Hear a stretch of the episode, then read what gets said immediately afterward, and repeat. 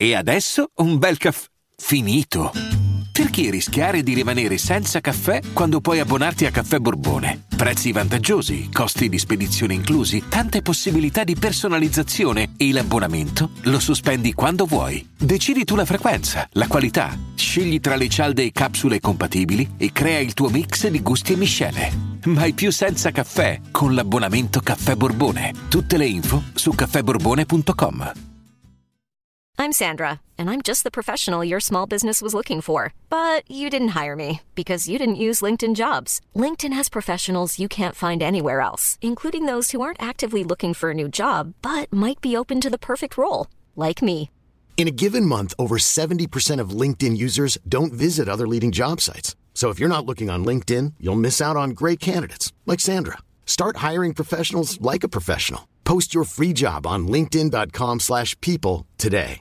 Vacanze in Sicilia o in Sardegna. Con i traghetti GNV viaggi in relax, porti tutto quello che vuoi e ottieni super vantaggi. Col nuovo programma Fedeltà MyGNV accumuli punti viaggiando, ricevi un cashback del 20% e tanti sconti a bordo. Non c'è modo più conveniente per andare in vacanza. Scopri i dettagli su gnv.it.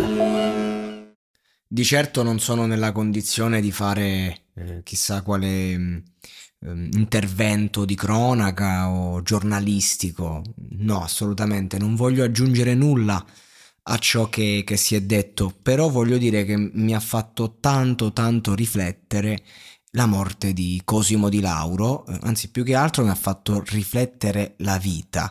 Figlio del grande boss Paolo Di Lauro, io sono un grande appassionato eh, diciamo de- del mondo relativo alla camorra, appassionato a tutto diciamo quel, quel filo eh, romanzato che, che, gira, sono uno che si è visto Camorra 50.000 volte e che mh, è, è, molto affascinato diciamo dalle dinamiche eh, di, di, questo mondo e che quindi ho visto documentari, cose. E il Clan di Lauro è senza dubbio eh, una delle realtà eh, più, più importanti, più raccapriccianti anche, insomma, non è che, che, se sono appassionato del genere allora sono d'accordo, assolutamente no, mi, mi fa schifo questo mondo, è proprio perché mi disgusta che eh, cerco sempre, diciamo, un motivo, un motivo per capire eh, come mai accadono certe dinamiche e la storia di Cosimo è senza dubbio una delle più vicine a noi, noi persone comuni, noi che non viviamo ehm, quella realtà da protagonisti, ringraziando il cielo.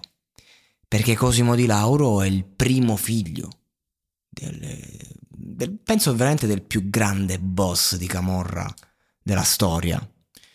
E, ehm, ed è uno che, come la storia di Jenny insegna, Jenny Savastano, che insomma, a lui è stato ispirato il personaggio, è uno che fondamentalmente appunto lo chiamavano Occhiattone, è uno che non, non forse sembrava non avesse nulla di quelle chiamiamole doti criminali che hanno portato il padre ai vertici. E fratello insieme ad altri, ad altri nove figli maschi, ognuno eh, pregiudicato per un motivo o per un altro, e lui sembrava, cioè lui si sentiva predestinato, erede al trono, però allo stesso tempo non sembrava in grado. E, e questa storia mi, mi tocca perché fa capire come un figlio per dimostrare qualcosa al padre e a se stesso è disposto e poi diventa un mostro.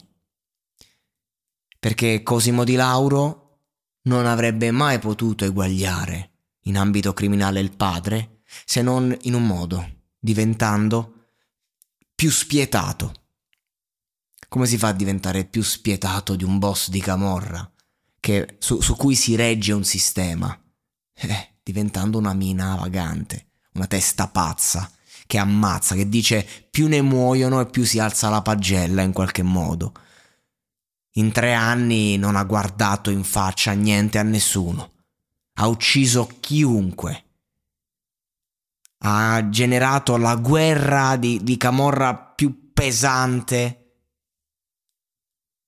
Ha, cioè, a, me mi, mi, tocca sentire, diciamo, le persone, le interviste alle persone che hanno vissuto quegli anni. Perché anche gli innocenti a quel punto eh, rischiavano grosso. Quello che ha fatto un Totorina, distruggendo poi a fatti concreti la mafia, perché quando tu non hai più nessun valore, insomma anche una realtà criminale deve attenersi a un minimo di regole per andare avanti. Rina eh, ammazzava donne e bambini, ammazzava innocenti e quindi di conseguenza ha, ha, ha cambiato proprio la mafia fino a distruggerla. E così è stato Cosimo.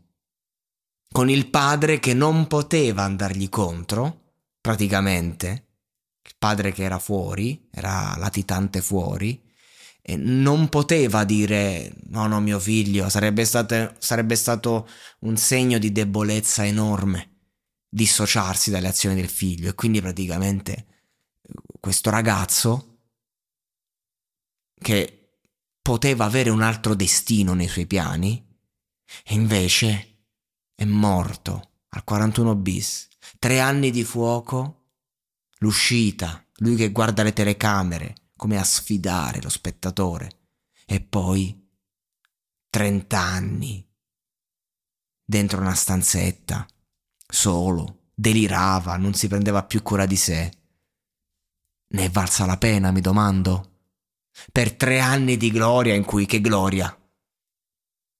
Essere considerato un assassino senza testa?